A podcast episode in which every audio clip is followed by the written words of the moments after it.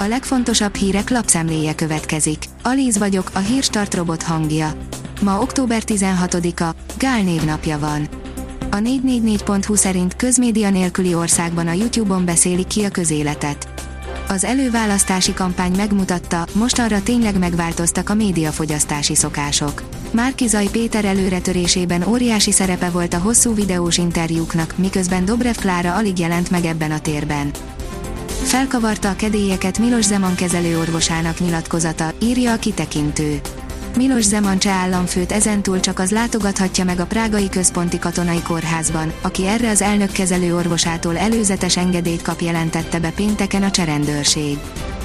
Karas lemondása a médiahatóságnál és az ásznál is bebetonozza Orbán csapatát, írja a hírklik. Karas Monika lemondása miatt 9 évre nevezhetnek ki új vezetőt a médiahatóság élére. Karas pedig az állami számbevőszéknél lesz bebetonozva 12 évre. A portfólió írja, elindult a harc az emberekért, már ingyen ebéd is van.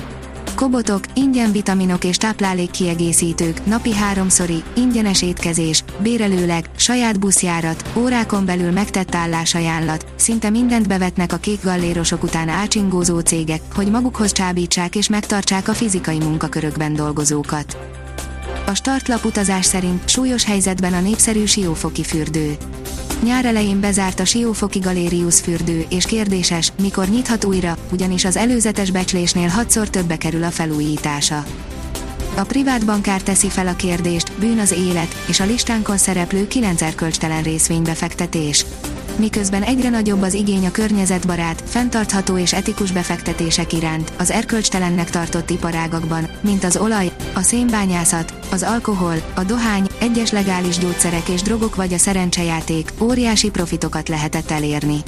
Az USA-ban már az ETF iparág is rárepült ezekre a témákra.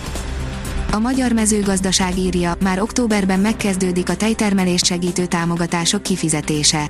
A takarmánypiaci helyzetre való tekintettel az Agrárminisztérium intézkedett a tejágazat számára biztosított 30 milliárd forint célzott támogatás mielőbbi kifizetése érdekében, közölte Nagy István tárcavezető. Aprítógép, mindenes traktor, önjáró robot és minden más, ami mozog, írja az Agroinform.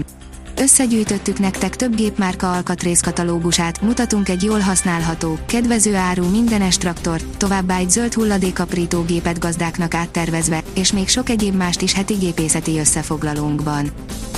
Az ATV szerint első ízben került magyar parancsnok a koszovói NATO misszió élére.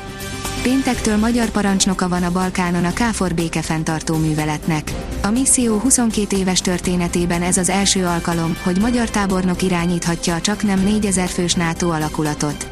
Koszovóból az ATV híradó munkatársa, Novák András tudósított. Az Infostart oldalon olvasható, hogy ború és derű közötti háború lesz szombaton, és már győztest hirdettek. Felhősen indul a hétvége, azonban délután már napos, gyengén felhős, igazi kiránduló idő valószínű. Lassan ismét átlagoshoz közeli, a jövő hét közepén pedig már átlag feletti hőmérséklet lesz jellemző. Nácik kobozták el, most előkerült és 6 milliárdot ér, írja a vezes. Elárvereznek a jövő hónapban New Yorkban egy Vincent van Gogh vízfestményt, amelyet a második világháború idején a nácik elkoboztak a tulajdonosától, és amelyért 20 millió dollárt vagy annál többet is adhatnak. A Liner szerint már tudja, hogy hol folytatja a Real Madrid védője. A brazil hátvéd távozására a következő időszakban kerül sor, a Real Madrid védőjének már megvan az új célállomása. A Telex írja, 338 ezer kilométer van a lábában, de amíg járni tud, addig futni is. Ha valakiről, akkor Bogár Jánosról tényleg elmondható, hogy az egész élete a futásról szól. 1991-ben első magyarként nyerte meg a közel 250 kilométeres Spartatlont, majd 30 év után visszatért Görögországba. Öt nappal később pedig lenyomta a 216 kilométeres Ultra Balatont is. Most 57 éves, és szinte belebetegszik, ha nem lehet ott a futók között. Már nincs messze a jelentős időjárási fordulat, írja a kiderül.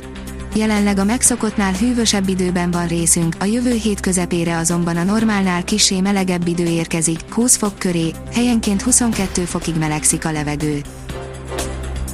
A Hírstart friss lapszemléjét hallotta. Ha még több hírt szeretne hallani, kérjük, látogassa meg a podcast.hírstart.hu oldalunkat, vagy keressen minket a Spotify csatornánkon. Az elhangzott hírek teljes terjedelemben elérhetőek weboldalunkon is. Ha weboldalunkon hallgat minket, az egyel korábbi adás lejátszása automatikusan elindul.